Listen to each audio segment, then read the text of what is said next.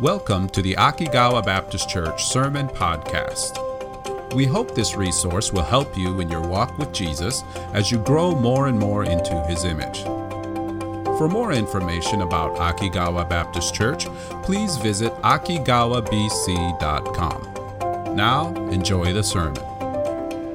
As we go through the book of John, it's really interesting to see how Jesus uses all these different ways of helping the people he's talking to to connect to the things that Jesus is talking about.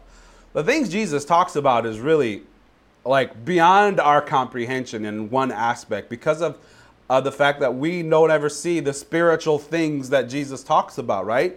But he often uses things that we are familiar with to help us to understand things that we are not familiar with, right?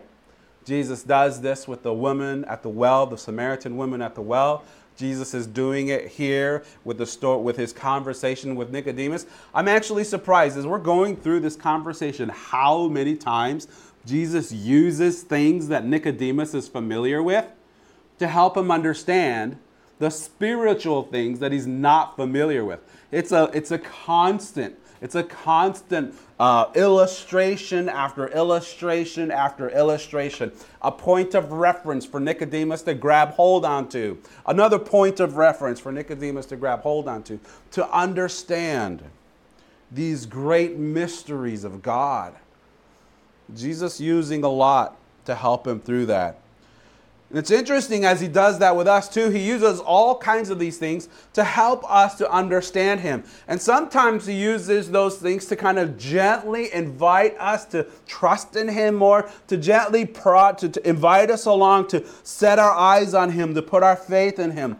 And sometimes he uses these things to kind of open up, to reveal things in our own heart that we may not want to look at that we may wish Jesus wouldn't spend some time, so much time on in revealing who we are, things we wish Jesus would avoid. Yeah, Jesus does both.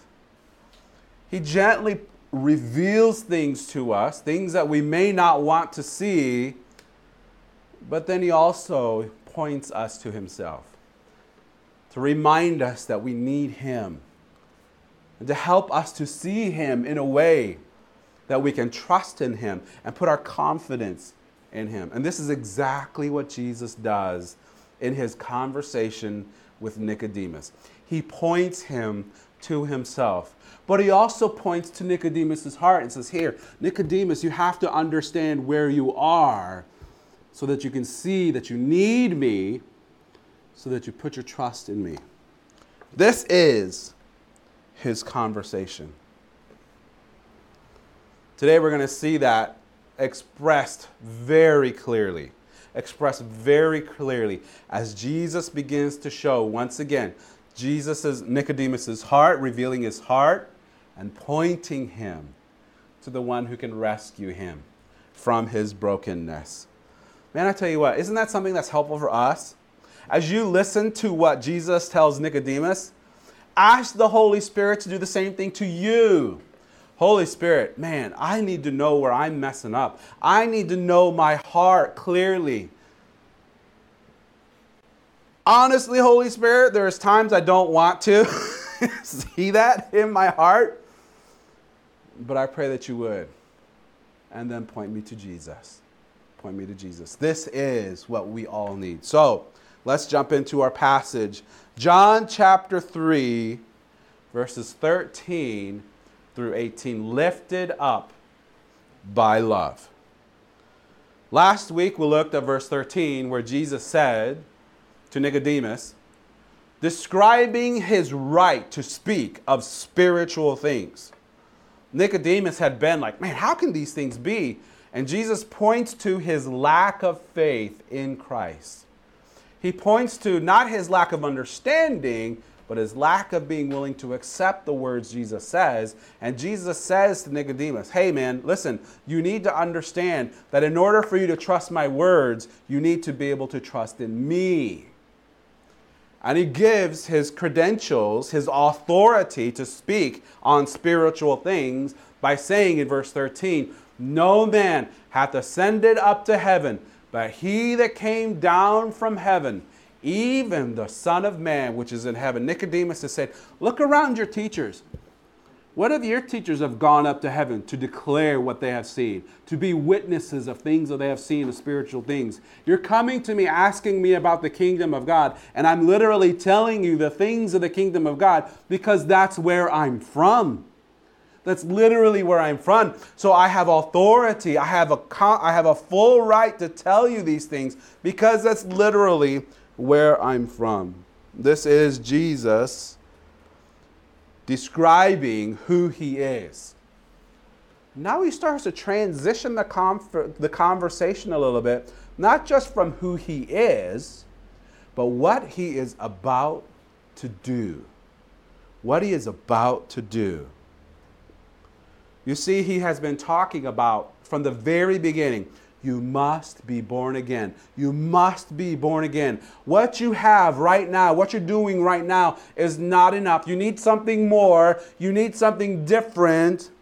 You need a new birth. You need a new life being brought up into you. Now he says, the only one who can bring about that new life in you is me.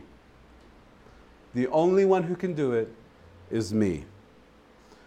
Jesus is telling Nicodemus that his new birth fully rests on Jesus himself. And he does this again by revealing spiritual things, by using things that Nicodemus knew and understood. So let's take a look. John chapter 3, verse 14, he says this.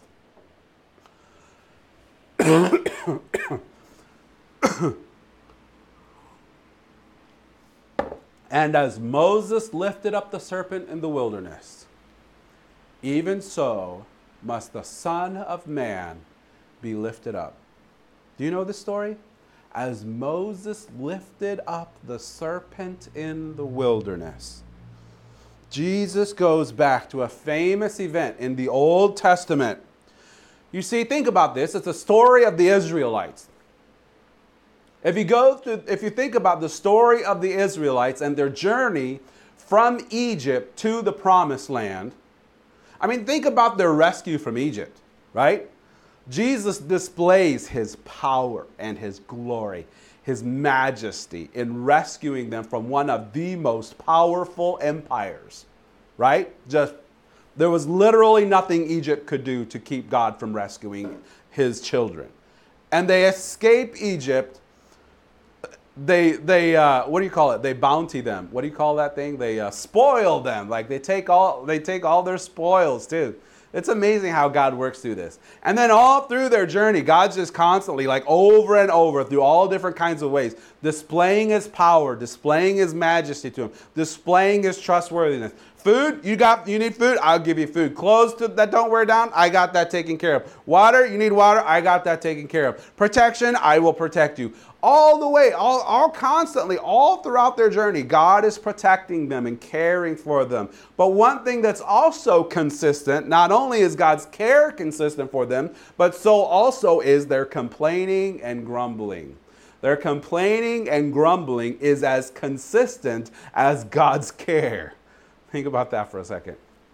God warns them about it. It's like He's telling them, guys, listen, you really need to start thinking about what you're saying. You really need to unchange the way your perspective. Your heart is revealing, uh, your, your words are revealing your heart, and it's revealing a heart of unthankfulness and distrust in me. And, and you really need to change that. And He gives them warning after warning, gives them correction after correction to help them to see where their heart's at and how they need to change that one of those moments where he corrects them, to call on them, to say, hey, listen, I'm sending you this correction because you need to see what you're doing and how it's, how, how, you're, how it's revealing your heart.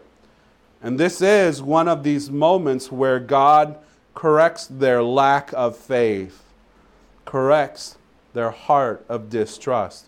It's in Numbers chapter 21. Numbers 21, we'll look at verse 4. It says, and they journeyed from Mount Hor by the way of the Red Sea to compass or to compass the land of Edom. And the soul of the people was much discouraged because of the way this discouraged is an interesting word. Another way you can write this word is impatient. They were discouraged, but they were impatient. It's taking forever, God. Why is this taking so long? We're getting tired of this. Verse 5 And the people spake against God and against Moses. We see this a lot, don't we? Wherefore have you brought us up out of Egypt to die in the wilderness? Man, you brought us up out of Egypt just to kill us here in the wilderness. It'd be better for us if we were back in, in Egypt. There is no bread, neither is there any water, and the, our soul loatheth this light bread. We don't have good food, we don't have any water, and the food that we do have tastes terrible. We're tired of it. Ugh. This is horrible, God. Why you like this? Why you got to treat us like this? Have you ever felt like that? Have you ever felt like that? Man, God, this is horrible. Why are you doing this? Well, God decides to correct them. He says in verse 6 And the Lord sent fiery serpents among the people. That's a, that's a correction. That is called a severe correction. And they bit the people, and much people of Israel died. And see, here's the thing that's interesting, though. How do the people respond? Oh, see, now you're putting serpents in all, over us. Man, this is terrible. Man, now we don't even have food. Now we can't even. We don't have water. Now we are the food that we taste terrible. And then the next thing you know, now you're sending snakes.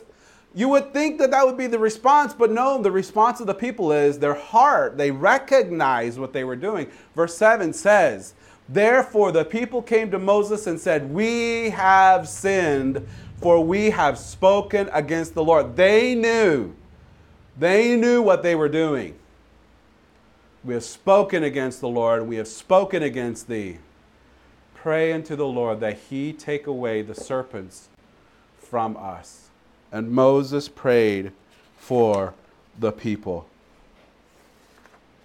They recognized what they were doing. They realized it was wrong and they repented. And they said, Man, we messed up. Moses, is there any way that God can do something for us? We're sorry. We totally messed up. And God said, and Moses prays for the people, and God's response is this. And the Lord said unto Moses, Make thee a fiery serpent, and set it upon a pole. And it shall come to pass that every one that is bitten, when he looketh upon it, shall live verse 9. Did I have verse 9? Awesome. And Moses made a serpent of brass and put it upon a pole. And it came to pass that if a serpent had bitten any man, when he beheld the serpent of brass, he lived. What an amazing thing that God had done. God tells Moses to build a snake, to put it on a pole, and anyone who looks at the snake will be healed. Looking at the snake was an outward expression of repentance and trust in God. There was nothing that the Israelites could do for themselves. Once they were bitten by the snake, that was it. There's nothing else you can do. their only hope was to look on the snake, and uh, look at the snake on the pole. But when they did, something amazing happened. This is amazing. The poison flowing in their bodies that was condemning them to death, every trace of it was gone. How? God healed them. He completely cleansed their bodies from the poison. All the damage that had been done had been completely reversed. They were restored, they were made new. What an amazing thing that God did. And this is what Jesus points Nicodemus to. Jesus wants to connect all of what happened in that story to Nicodemus's life to Nicodemus's situation, to Nicodemus's need for new life that can only be brought about through a new birth. This is what Jesus is pointing to Nicodemus. In the same way that the serpent was lifted up to cleanse and give life in a physical sense, the, the Israelites needed that physical healing and restoration. And in looking on the lifted up serpent, they received life. Jesus, in the same way, Jesus also would be lifted up to cleanse and give life in a spiritual way. Jesus is telling Nicodemus what he is doing. He's telling him what he's doing to bring about this new birth, this new life. Isn't that amazing? Go back to John 3 and we're going to see him flesh that out to reveal that to Nicodemus. Verse 14 says this And as Moses lifted up the serpent in the wilderness, even so must the Son of Man be lifted up. See that direct connection that Jesus makes to what he's about to do on the cross a few years down the road to what the, the Israelites experienced back then. What happens when the Son of Man is lifted up? What happens when he's lifted up? Verse 15 says this that whosoever believeth in him, in the Son of Man, should not perish, but have eternal life. Whoever believes in him, whoever believes in him, everyone who sets their eyes on Jesus will not perish. The sting of death will be removed. The poisonous effect of sin, the poisonous effect of sin will be removed from their soul sin's curse is lifted. Oh, what an amazing thing! There's no more need to perish. Think about it though. Without Jesus, the effect of sin is still there. Without Jesus, the curse and sting of death is still there. But then Jesus comes and everyone who sets their eyes on Jesus, who believes that he truly is the Son of God, the only one who can rescue them from their sins, those who believe that and put their eyes on Jesus, for those people, they will have life. Life that never ends. Amazing. For that to happen, though, the Son of God, think about this the Son of God, the one who rules and reigns all of creation, the one who sits next to the right hand of the Father, the one who controls and rules all things. All things in existence were created by him and are sustained by him. The Son of God takes on the form of the Son of Man to take man's place, to be lifted up on the cross to bear the weight of man's sin,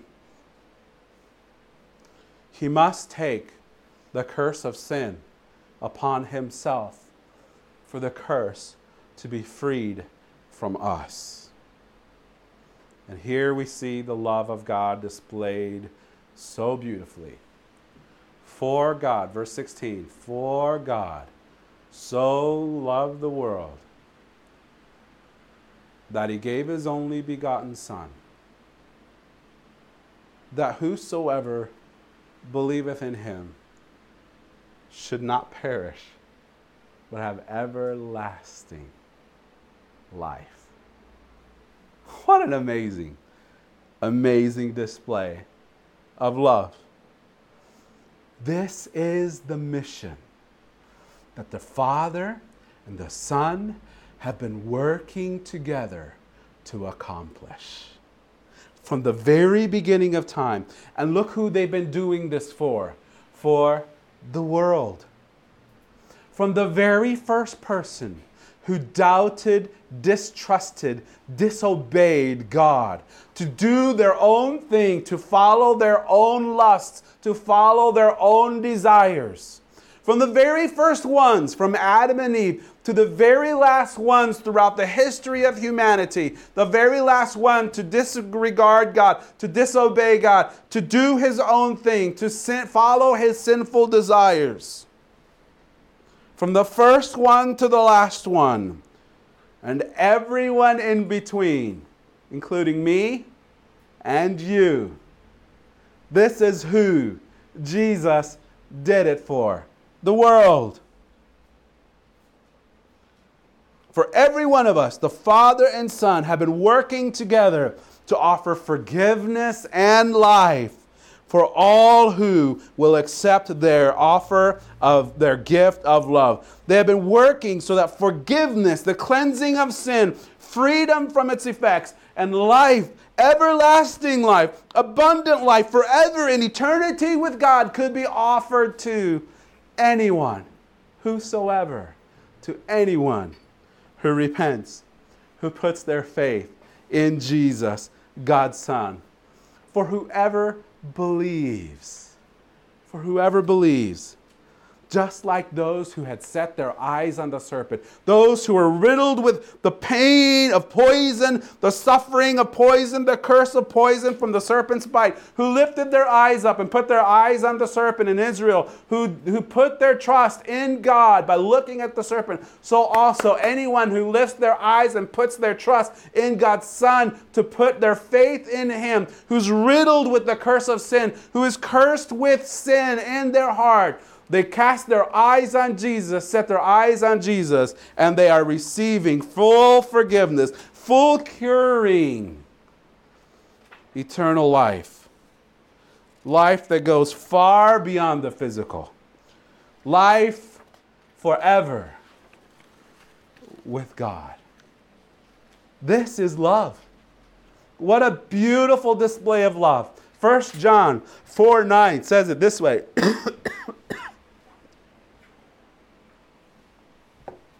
in this was manifested, was revealed, the, or displayed the love of God towards us.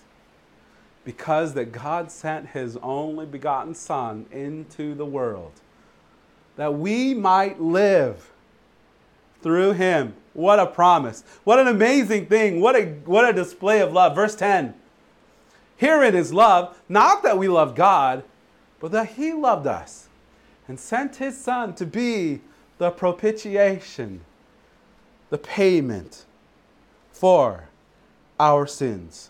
This is the great mission of redemption that God has been accomplishing. This is why Jesus left the glory of heaven to come here. This is the reason. Right in smack dab in the middle of the mess that we made. Oh, think about that for a second. Jesus, the Son of God, leaves the glory of heaven to come into our mess. Our mess. Can you imagine? Think about this for a second. Oh, this is amazing. He doesn't come to condemn us for our sin, He comes to clean up our mess. Think if somebody was renting your house, living in your house for a little bit while you're on vacation. You opened up the house of your doors for them, and they come to stay in your house, and when you come back, the whole place is trashed broken dishes everywhere, trash everywhere. All the all the beds are all cut up and, and all the, the pillows are destroyed. Every piece of furniture that you have is broken. All the windows of the house are broken. Literally anything of value is destroyed. You come back to that. And they're like, hey man, welcome back. Did you have a good time? You'll be like, what did you do? Are you insane? I give you my house, I let you stay in it, and you do this? This is the last time you're going to be living in my house for a while, you know what I'm saying? What are you going to do? How are you going to what are you going to do to make up for this? This is probably like I know I'll probably like in my humanity this is probably what I would say. What are you what look at what you did. How are you going to make this up? How are you going to make up for what you did? Would you not feel the same way? Why would not God feel this way? God, He gives us His creation, everything that He made for our good, for our pleasure, and we go and mess it all up. Everything that is of value, we destroy. We destroy. But here's the difference between the limits of our love and the limitlessness of God's love. When we would come back to something like that and we would say, What are you going to do to make up for this? How are you going to pay me back for what you've done? God does something entirely different. Verse 17 of John 3 says, God sent not his son into the world to condemn the world. How are you going to make it up? You're toast, you're burnt toast, but that the world through him might be saved. This is the purpose of Jesus' coming. Not to condemn us, but rather to rescue us from the mess that we made for our own selves. The pit that we dug up for our own selves and can't get out of it. The destruction that we cause on our own selves. Jesus didn't come to condemn. He didn't come to say, What a mess you made. What are you going to do to fix it? There was never, this was never the mission of Jesus' coming. His mission was all about rescuing those who could not get out of the mess they made, no matter how hard they tried. Like Nicodemus. Trying hard, trying hard to get out of the mess, but never enough. Keeps sinking back into the mess. He keeps sinking back into the mess. Jesus is saying, you can't get out. But I can get you out. And I came to get you out. Jesus paid the full cost of our redemption on the cross. And he offers it to everyone, including you. He's saying, this is what he's saying stop trying to get out of the mess yourself. Stop trying to get out of the mess. You can't. You've already been bit by sin. The curse is already flowing through your veins. There's nothing that you can do to remove the curse. It's already flowing in you. The, the, the, the, the, the hole has been dug and the shovel has, and, you, and, and there's no ladder out. There's, the mess is there. There's nothing you can do to get it out. So stop trying to do it yourself. Because what I offer you is far greater than anything you can make for yourself. It is literally the only thing that gives life. There is nothing else but to set your eyes on Jesus. There is nothing else that can rescue or save you. How can I say that? Look at what he says in verse 18. He that believeth on him is not condemned. But he that believeth not is condemned already, because he hath not believed in the name of the only begotten Son of God. You see, when you set your eyes on Jesus, he rescues you from your condemnation. He rescues you from the curse because you have chosen to set your trust on what He has done. Nothing else works. Remember the Israelites in the wilderness? The presence of the snake's poison was already there. There was nothing they could do, but God had given them a way to cleanse them, to forgive them, to restore them to fully take the effects of the poison away. And it was through the simplest of acts that displayed their repentance and faith. Just look up. That's all you have to do is just look up. There was no one who couldn't. It wasn't hard. It was available to anyone to just simply look up at the serpent that Moses built and they would be instantly restored, instantly cleansed. The poison would be instantly removed, and the effects of the poison instantly healed. All they had to do was look up. If they died, it was only because they refused to look. This is exactly what this verse is saying about anyone who chooses not to look on Jesus. This is the whole point of this verse. Sin is already in your heart, its presence is already there. There is nothing you can do about that. But Jesus came. He sacrificed his life on the cross to cleanse your heart, to take away the effects of sin. And it's through the simplest act of repentance and faith to look up to Jesus on the cross. Look up at the cross. Look to Jesus. And the very moment you do, the effects of sin gone. The curse of sin gone. Life. Full eternal life. Yours. Everything is given to you. Life birthed in you.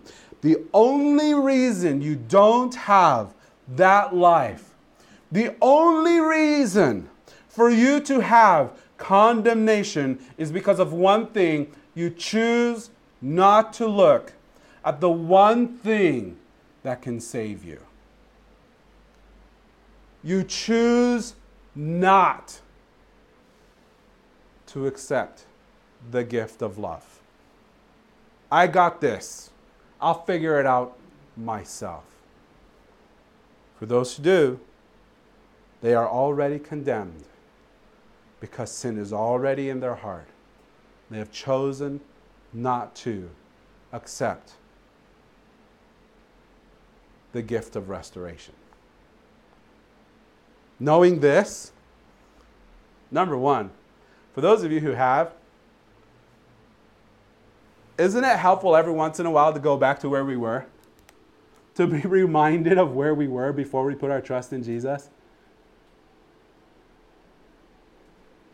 It's easy for us to be used to where we are and forget where we were before we met Jesus.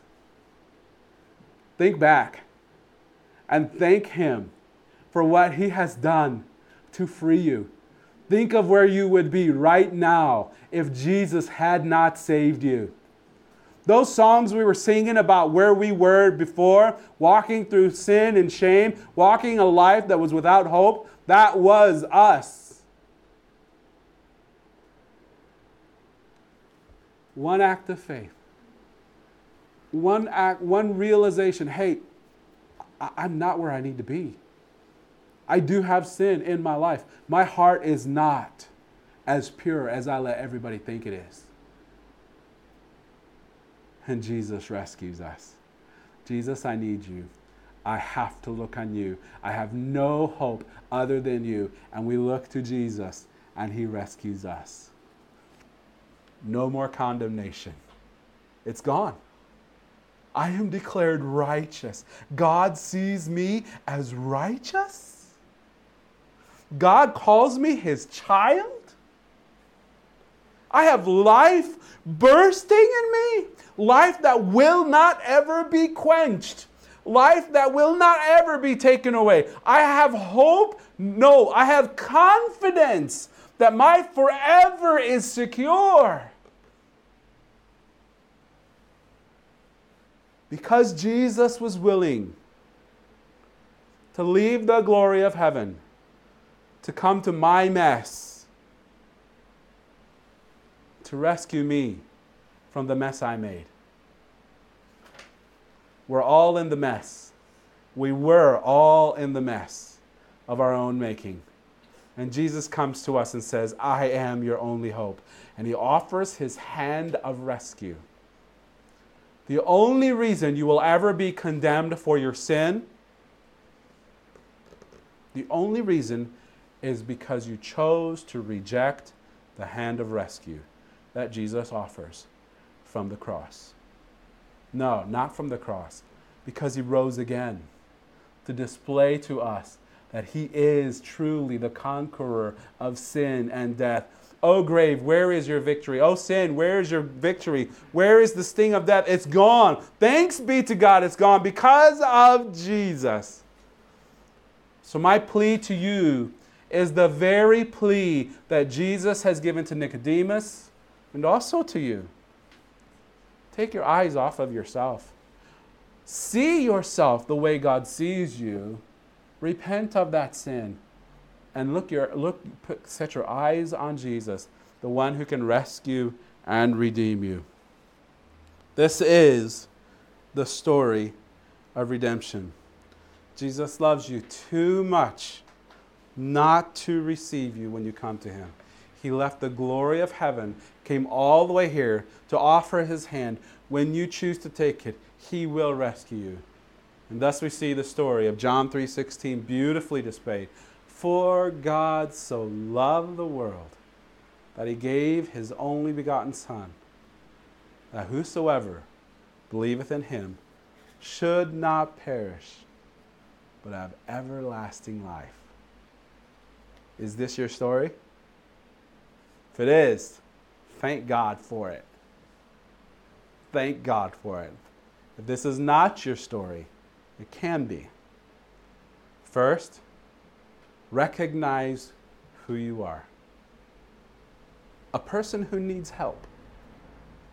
A person who is in a mess of our own making. All of us are like that. But also, not only recognize who you are, but also recognize who Jesus is the one who came to get you out of that mess, who loves you enough to leave the throne of heaven, to come to where you are in the middle of your mess, to take your hand and pull you and rescue you away from the mess that you have made, and to give you grace, mercy, life, joy, hope. It's all there for the taking if you could put your eyes on Jesus. Eyes on Jesus. He loves you enough to do that if you choose to trust Him. Let's pray. What a wonderful display of love we have seen through Jesus, Father.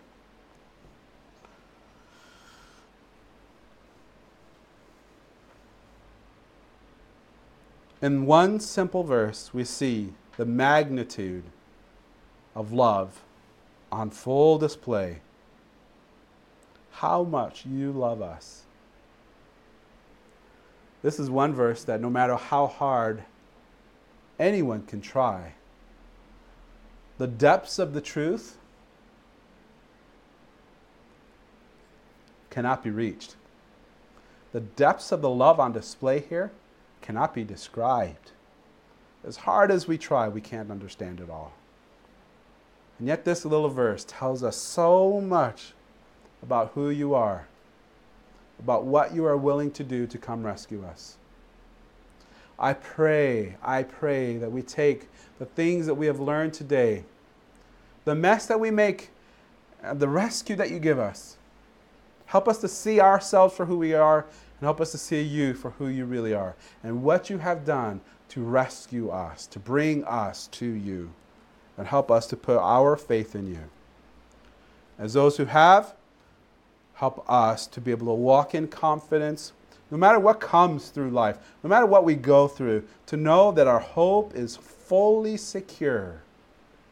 We will be forever with our Heavenly Father in eternity, full of abundant eternal life that we receive through one simple act of trust and faith. Help us to live in confidence of that, please. In Jesus' name, amen.